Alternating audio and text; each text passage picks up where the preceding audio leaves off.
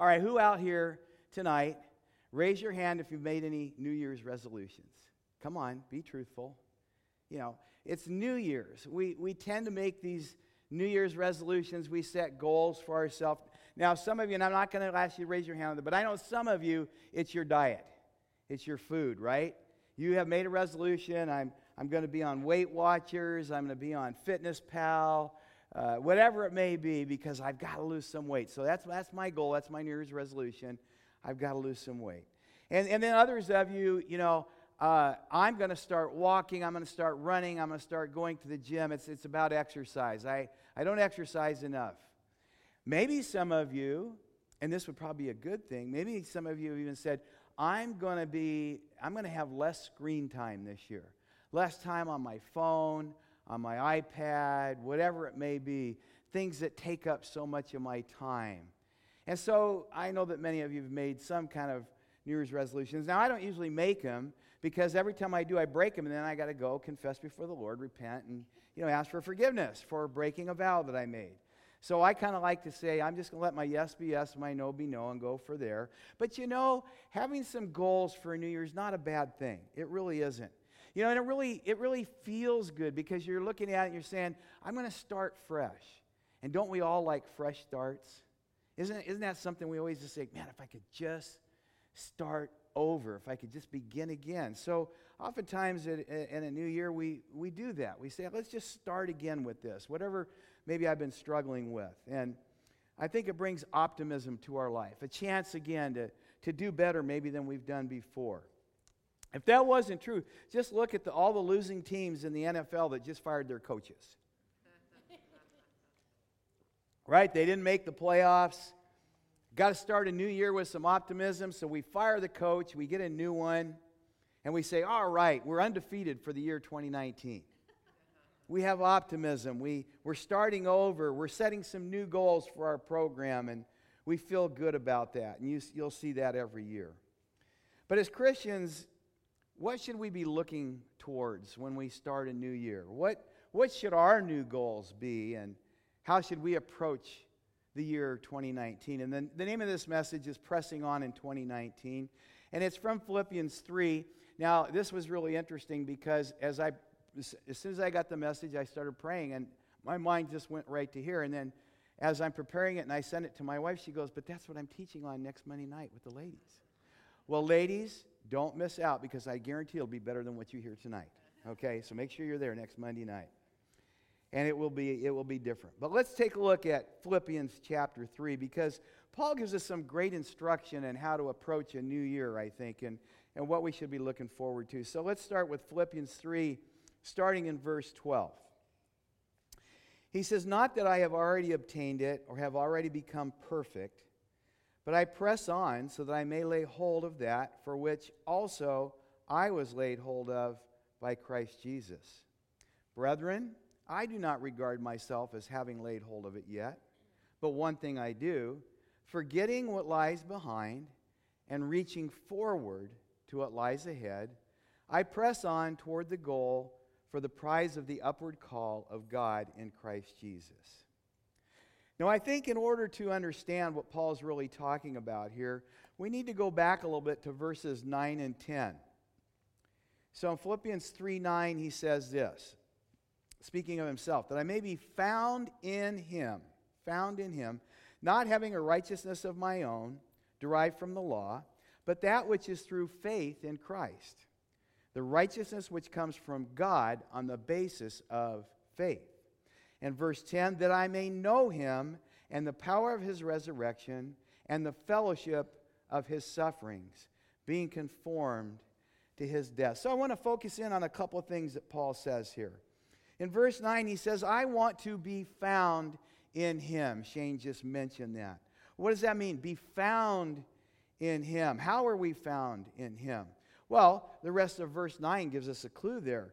He says, not having a righteousness of my own, derived from the law, but that which is through faith in Christ, the righteousness which comes from God on the basis of faith. Now, this is critical for us to understand here. You see, what Paul's doing in this whole chapter is that he's he's really laying out the uselessness of our own righteousness under the law, or his own righteousness under the law, any works of the flesh. He's basically saying they're worthless, they're useless. He says in back in verse three, he says, "For we are the true circumcision." So he's saying those who are the true circumcision, in other words, those uh, who have been set apart for God, we are the true circumcision who do three things. Catch these now. Three things. The true circumcision is those who worship in the Spirit of God. Two, those who glory in Christ Jesus. And three, those who put no confidence in the flesh. So the people who are truly set apart for God, there's three characteristics of, of those people. One is they worship in the Spirit of God by the power of the Holy Spirit. Two is that they their glory is in Christ Jesus, not themselves. Their glory is in Christ. And three, they're people who look at their flesh and say, there is no good thing in my flesh. I will put no confidence in my flesh, no confidence in my own abilities. And then Paul goes on and he reminds the readers that if anyone ever had a pedigree that could bring salvation by the law, it would be Paul the Apostle. But it would have been Paul the Apostle before he became Paul the Apostle. It would have been when he was Saul of Tarsus. Look at verses four, five, and six in Philippians three. He says, "Although I myself might have confidence in the flesh, if anyone else has a mind to put confidence in the flesh, I far more. Circumcised on the eighth day of the nation of Israel, of the tribe of Benjamin, a Hebrew of Hebrews, as to the law, a Pharisee, one who strove to follow the law exactly in every technical sense, as to zeal, a persecutor of the church." When Paul was Saul of Tarsus, his zeal for the law was such that he persecuted the church of Christ, thinking that these were a bunch of crazy people who were blaspheming the law of God. So as to zeal, a persecutor of the church. As to the righteousness which is in the law. In other words, how possibly right you could be according to the law. Look at what he says. I was found blameless. What does that mean? He never sinned? No. See, righteousness according to the law was that you followed the law in terms of when you did sin, uh, you came and you offered the right sacrifices before God. And you placed your sin upon an animal who was then sacrificed for you. So righteousness according to the law meant that. So that what Paul is saying is, hey, when it comes to that kind of righteousness, I was blameless. So with all of those things, and Paul's not bragging here, he's just telling the facts. He's saying this is who I was. But Paul realized that those things could never actually help him to be found in Christ. In fact, it says he counted them as loss. But even more than loss, it says he counted them as rubbish. Now that word rubbish is an interesting word here, and the word study by Zodohates in Greek here, the Greek word is skubalon, and I want you to listen to what he describes it as. This word rubbish, that which is thrown to the dogs, dregs, refuse, what is thrown away as worthless, spoken of the refuse of grain, chaff, or a table of slaughtered animals, and I hate to say it here, but this is what it says, of dung, and figuratively of the filth of the mind. In the New Testament, meaning refuse, things that are worthless.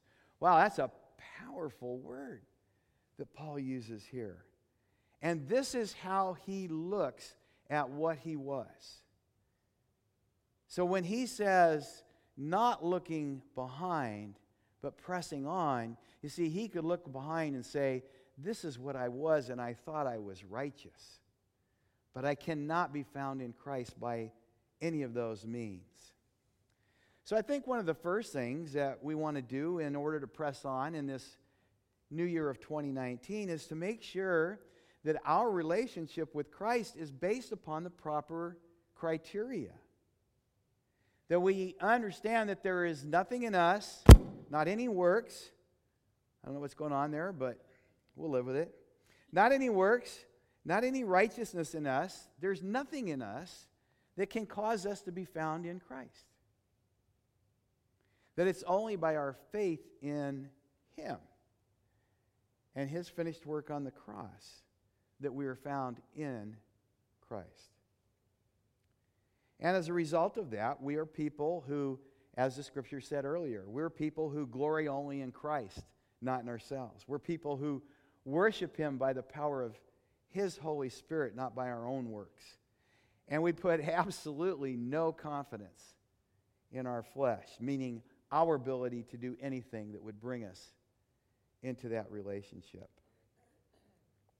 Well, that's the first part, making sure that it's based on the right criteria. The second part, it says, knowing Him. If you look back in verse eight, it says, in view of the surpassing value of knowing Christ Jesus my Lord, the surpassing value, greater than anything. And in verse ten, he says, that I may know Him in the power of His resurrection and the fellowship of His sufferings. So Paul's giving us a couple of real key points in terms of knowing Him. Now, I want to take the second one first. Let's get the bad news out of the way. He says we, we, we want to know Him in the fellowship of His sufferings. Now, I got to tell you, when you start talking about suffering in the church today, it is not a very popular subject.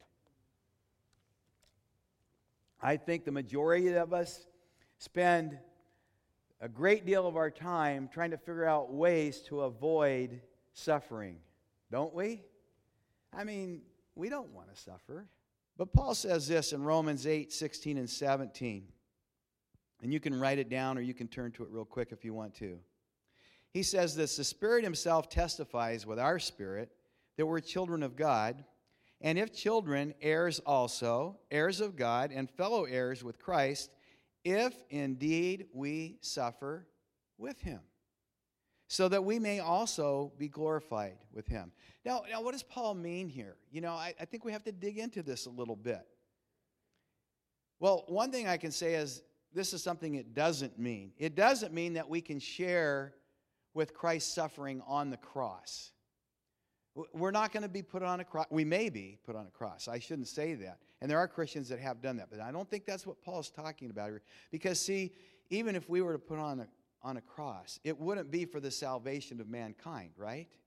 We can't do that. We have no ability to do that. So we could suffer that way. And I'm always kind of curious as, I don't know if you ever followed this, but, you know, when it comes close to Easter time, and you see guys in some of the different parts of the world, and what do they do? They have somebody put them up on a cross. Now, they don't drive nails through their hands and their feet, um, but they'll rope them to a cross, and they kind of want to identify with Christ's suffering in that way. I, I don't know. That's a little strange to me because, again, I don't care what you do physically. You're not the one on the cross suffering for the sins of the world. See, Jesus' real suffering, yes, I'm sure the physical suffering was, was horrific and horrible, but I really believe that the real suffering that, that took place was the fact that He had to take the sin of the world upon His shoulders. And that, and that the Bible says that for that moment He was separated from His Father who could not look upon that sin with approval. I think Paul's talking about something different here in our suffering with Him. So I would like for you to turn to John chapter fifteen if you would. John chapter fifteen. Starting in verse eighteen. John fifteen, eighteen. Jesus said, if the world hates you, you know that it has hated me before it hated you. If you were of the world, the world would love its own.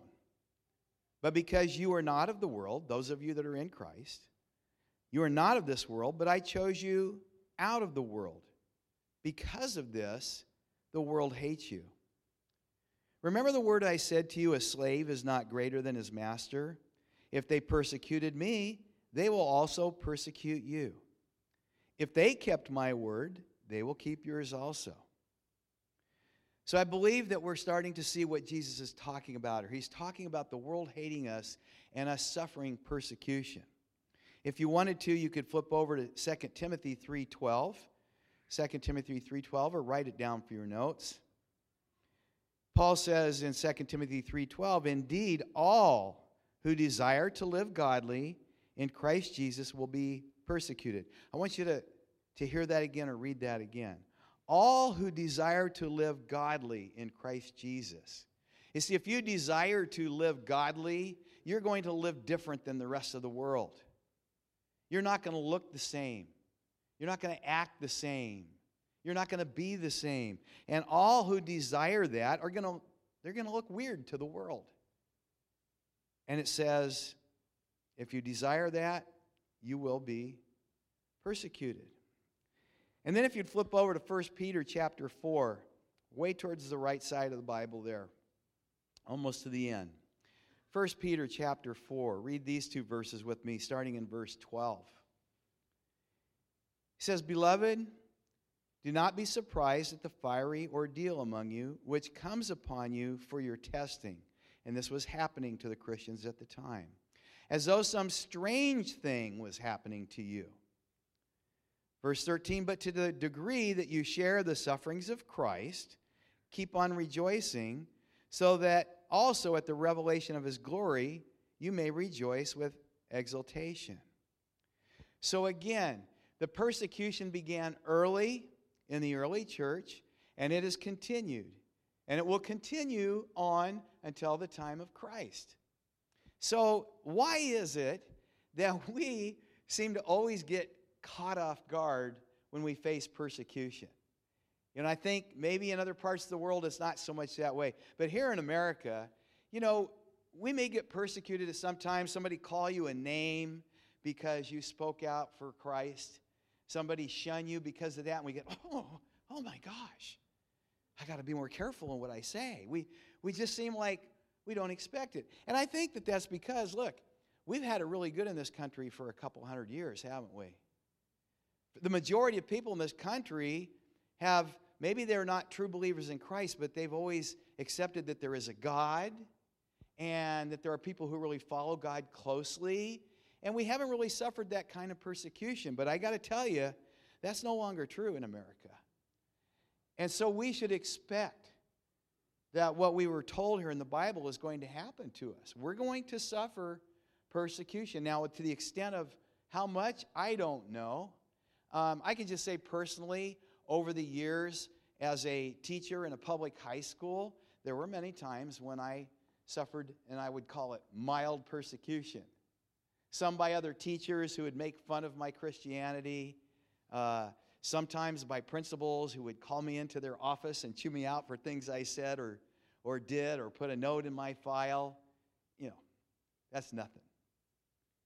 Very slight persecution. But at least you know that it's coming. And I think we all realize that it could get worse and worse. We're going to stand up in this country for, you know, what we believe in as Christians. But we should expect that we're going to face persecution from now on. I think one of the things is, though, and, and Peter writes about this, is we, we need to make sure if we're getting persecuted, let's not have it be for the wrong reasons. What do I mean by that? Well, you're, you're in First Peter. Look at verses fourteen, fifteen, and sixteen here. He says this, if you are reviled for the name of Christ, you are blessed, because the Spirit of glory and of God rests on you. Make sure, verse fifteen, make sure that none of you suffers as a murderer or a thief or evildoer. And I think we all read that and go, oh yeah, okay, well that's not me, that's not me. But look at this next one. Make sure that none of you suffers as a murderer or thief or evildoer or a troublesome meddler. Hmm, what does that mean? Maybe those other ones don't apply to me, but what about troublesome meddler? Well, uh, if you look this up, the term actually means a busybody in other men's matters. That's a short summary of it. There's some other things there. A busybody in other men's matters. Now, I have some thoughts on that, but I'm not going to share. I'm going to let you wrestle with what that is and what that means. But look, let's not be persecuted for being a busybody in other men's matters. And I think at times it involves us just being obnoxious and getting into conversations with people uh, in ways that we don't need to do. We don't need to always be condemning people and telling them they're everything they've done wrong and putting ourselves in their, their business when it comes to non-believers. We need to understand that non-believers are going to act like non-believers. They're not supposed to act like Christians because they aren't. And I think sometimes this, this term of being our busybody in their matters, we do that. And we don't want to be persecuted for that. We want to be persecuted for the name of Christ and acting and being like Christ. So in verse sixteen he says, "But if anyone suffers as a Christian, as a true Christian, he is not to be ashamed, but is to glorify God in this name." So if you're getting persecuted because you're loving on people, and maybe you may, in that love, have to speak the truth sometime and say, "Hey, I'm worried about you. I'm concerned about you. You know, your actions show me that you don't have a relationship with Christ, and I want to share with you what it means to have that relationship." If you get pushed back on, if you suffer persecution for that, don't be ashamed of that. And also, don't go around bragging about it. "Oh, I got persecuted today because I stood up for Jesus." You know? Yeah, you were probably being a jerk, is what you were probably doing. So just don't be ashamed, but understand that it's bringing glory to God because of what you're doing. So look, if in this new year you're, you're committed to knowing Him more, you might find yourself sharing in that fellowship of suffering. And as Peter said in verse thirteen, we're to rejoice in that. Why? Well, right again, write down Romans eight eighteen, one of my favorite verses. Romans eight eighteen. Paul says, "For I consider that the sufferings of this present time are not worthy to be compared with the glory that's to be revealed in us."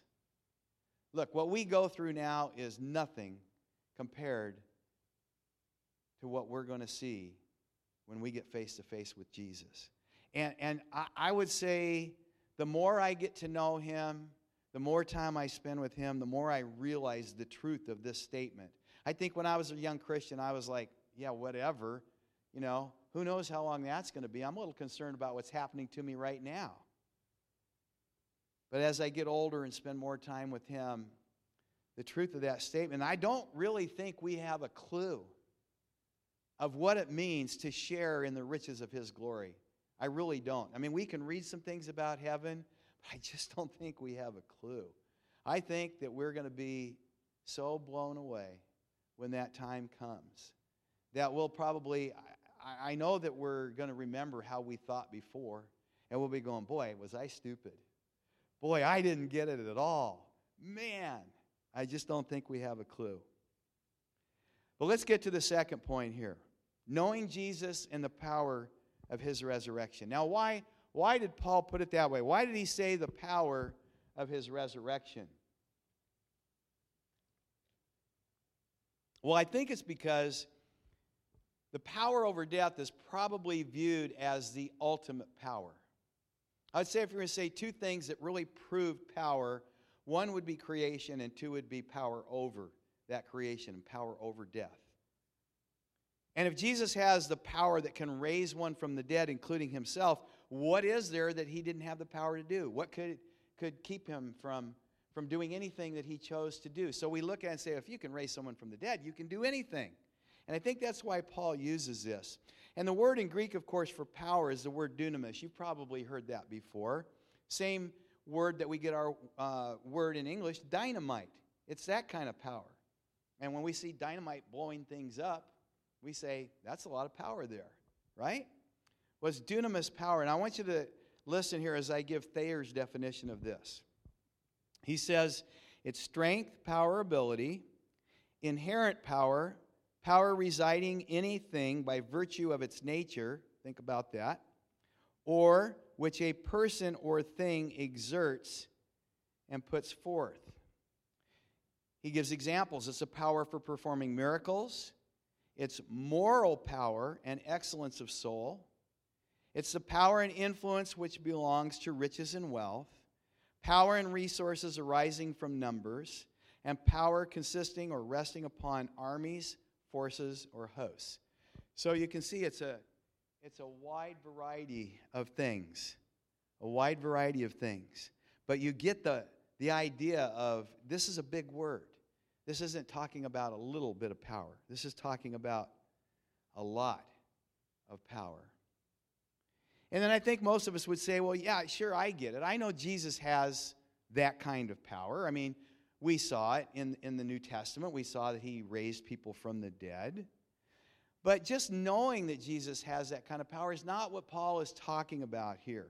Because if we look back, we know that even those who rejected Christ in the time that he was here on earth, they knew he had power. They saw his power. They watched it in operation. And yet they rejected him. And if they didn't see it firsthand, they probably heard about it secondhand. They knew that he had that kind of power. You know, when Jesus raised Lazarus from the dead, you think that word didn't get around pretty quickly? It did. But Paul is trying to say something to us that's really important here. It's not about knowing that Jesus has that power, because he uses the word gnosko. Gnosko in the Greek implies that you not only know by head knowledge, but you know in a personal, intimate, experiential, and relational way. That you know by experience, you know by relationship this power. Not just knowing that he has the power, but knowing the power itself. In other words, knowing that Jesus' resurrection power, that we experience that in our own life. Now, you know, right away, a lot of teachers are going to use that very verse to talk about, yes, we should all be healing people, doing miracles, raising people from the dead, promoting their false doctrine that if you just have enough faith, you're going to do all of these things. By the way, if you think you have that power to raise people from the dead, when I die, please don't try to exercise that power. Please. When it's my time to go to be with Jesus, I want to go to be with Jesus. I don't want to come back. All right? But look, here at Living Truth, you know, we teach that all the spiritual gifts are for today and that there is a spiritual gift of miracles. And we believe in miracles. Have we not seen miracles in this very body? We've seen healings. We've seen miracles take place. But that's not what Paul's talking about here. His point is that we're to experience God's resurrection power in our lives in a daily basis, in very natural kinds of things that we do each day. And it's a natural outcome of us just getting to know him more, not trying to manufacture up enough faith to do this. And how do I mean that? Well, when we get to know him more, we experience him giving us grace in order to do the things which he has commanded us to do. What are some of the examples of that? Well, he gives us the grace to have a love for others. A love especially for those in the body, but not only those in the body. He gives us the grace to have love for those who are even our enemies, those who revile us.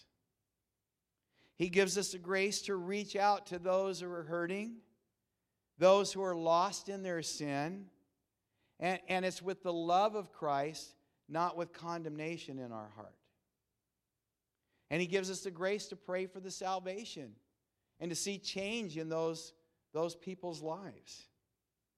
He gives us the grace to preach the gospel to others, even at times when we feel uncomfortable or maybe even truly afraid.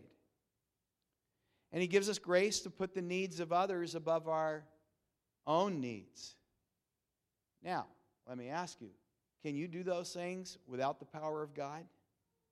Well, maybe you can, but I sure can't. It's the power of God that gives us the grace to do those things.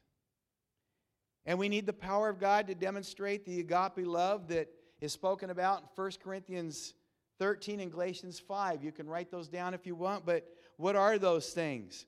Well, they're things that manifest in things like patience, kindness, gentleness, self-control, in the ability to forgive other people and not keep a record of their wrongs against us. It manifests itself in the strength to protect other people, the ability to protect not just them physically, but maybe their reputation as well. It gives us the ability to not be easily angered, except on the seventy when you have to go forty miles an hour and the driver cuts right in front of you and splats your windshield and now you got to get off again. I'm just kidding. Okay. The ability to not be easily angered. It gives you the capacity to be humble rather than prideful and arrogant, as First Corinthians thirteen instructs us not to be. So I think that we need to ask ourselves a question tonight, and that is, are we experiencing that kind of resurrection power in our life? As we look at that list, are we, are we seeing that in our life? Are we experiencing that on a day-to-day basis? God's grace and power to do those things which we couldn't do in our own power. And for you, if the answer is yes, then praise the Lord. Praise the Lord. But I think probably most of us would say, well, yes, and then sometimes no. Sometimes we're not. Well, what does that mean then? Well, it's simple. It just means that we need to know Him more and more in our life. In verse eleven of Philippians three, Paul says that there's actually a purpose to all this. So if you look back there in Philippians three eleven, what's the purpose? He says, in order that I may attain to the resurrection from the dead. Now, at first glance, it might appear that Paul's kind of implying that he wasn't so sure that he would attain that resurrection, even though Jesus promised it to every believer. And that he was still maybe working to try to attain that. But we know that's not true. Paul just said it's by, by faith in Christ. So what is it that he's trying to say here? What is he trying to teach us here? Well, look at verses twelve, thirteen, and fourteen. He says, not that I have already obtained it or have already become perfect, but I press on so that I may lay hold of that which also I was laid hold of by Jesus Christ. And again, he says, brethren, I don't regard myself as having laid hold of it yet, but one thing I do, what was it? Forgetting what lies behind, forgetting the, the past when I was a non-believer and trying to do it my own. And that may mean more than that, but it certainly means that. And reaching forward to what lies ahead. I press on toward the goal for the prize of the upward call of God in Christ Jesus. So what's he t- saying here? Well, really in a nutshell, Paul's just saying, look, I haven't arrived yet. I'm not there. I'm not in this state of perfection or completion that I know I will be one day when I'm face to face with Jesus. And so I'm just going to keep pressing on toward that goal. I'm just going to take it a day at a time, and I'm going to do what God calls me to do, and I'm going to spend more time with Him. And I'm going to get to know Him more. So the question, of course, always comes up, well, then how do I really get to know Him more? And I think there's an obvious answer. Isn't it true that in any relationship we have, that we have to spend more time with people in order to get to know them better? I mean, that's in any human relationship, any relationship we're going to have. We got to spend more time. And so the, the obvious answer is, I, I need to spend more time with Jesus. And I know for a lot of you, that's a difficult thing to do. And some of you don't know really how to do that.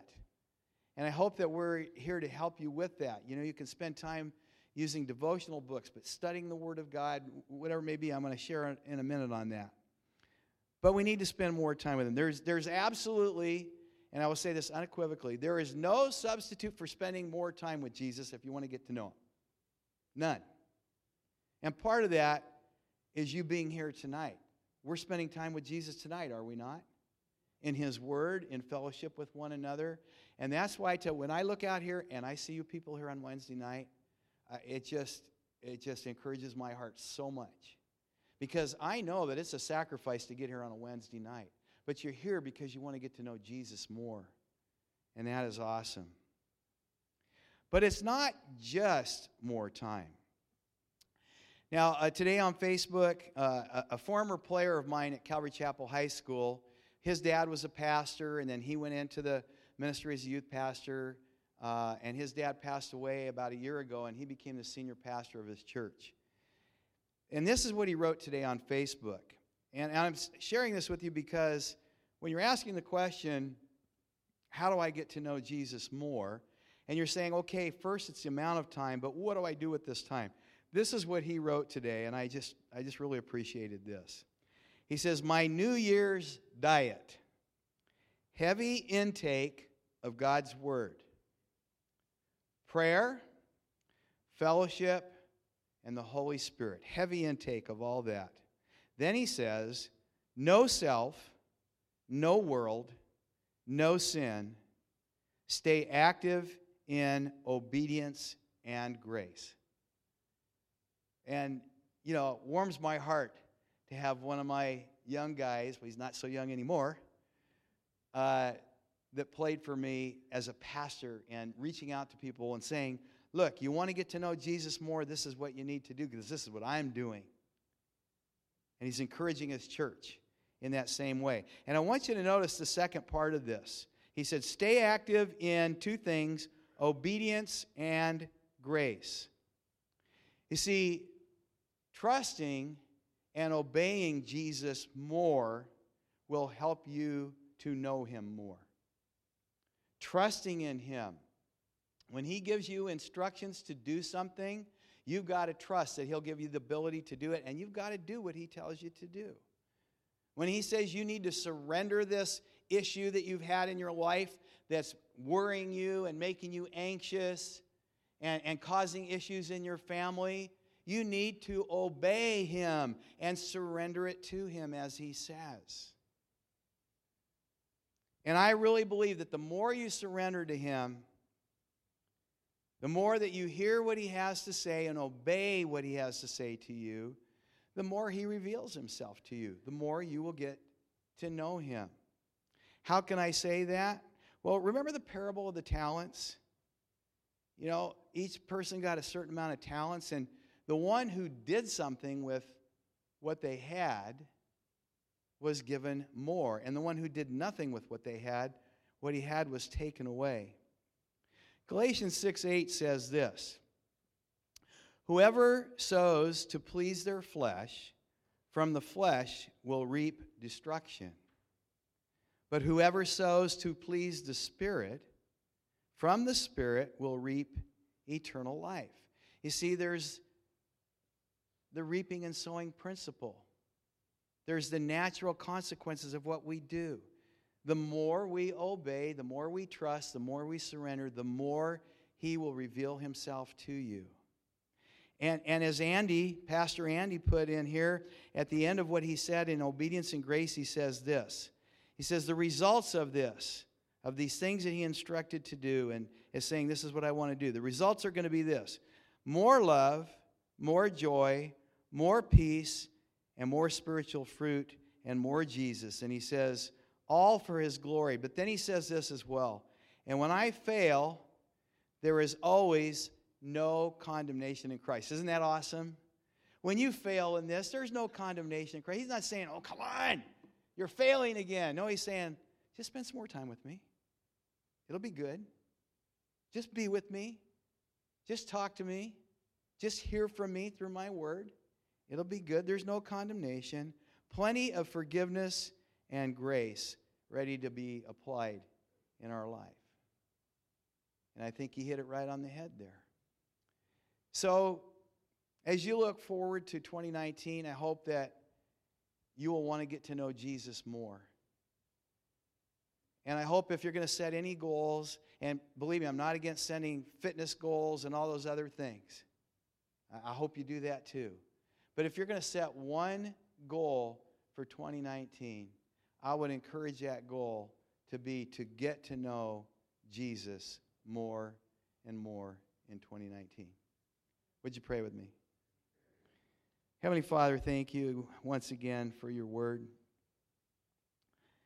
Lord, as we look at Philippians three, there are so many places that we can go, so many things that you want to teach us. But Lord, it's so encouraging to read what you have to say. It's encouraging to see that Paul, who once persecuted the church, could say at the end of his life, I have run the race. I've finished the course. And Lord, he's an example to us, for each one of us that is running that race right now, that we would finish strong. And Lord, that this year as we uh, endeavor to be closer to you, that we get to know you better and better, we get to know you more and more. And we do it, Lord, being obedient, trusting you, surrendering, and spending more and more time with you.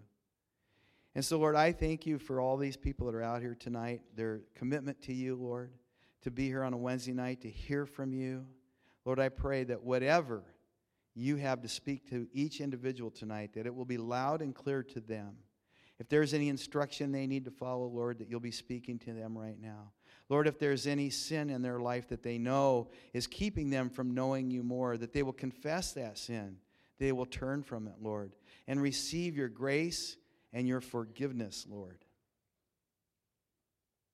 And Lord, if there's anyone here tonight that realizes, maybe I'm really not in Christ. I need to be found in him, and, and I'm not there. Then, Lord, I pray you would speak to their heart right now. Lord, that you would convince them of their need for you, that there is no other way to have a relationship with God than to be found in you. And if that's you tonight, then I'm going to just offer a simple prayer, and I'd ask that you pray it with me. Jesus, I see tonight my need for a Savior. I see that I need to be found in you, and I want to have that happen. And so tonight I turn my life over to you. I turn from my sin and living my life the way I chose to live it. And Lord, I want to live life the way you tell me to live it. And so Lord, I receive you as my Savior and my Lord this evening. And I thank you that you died on that cross to pay that penalty, that you suffered in a way I don't have to suffer, Lord. And I thank you for that in Jesus' name.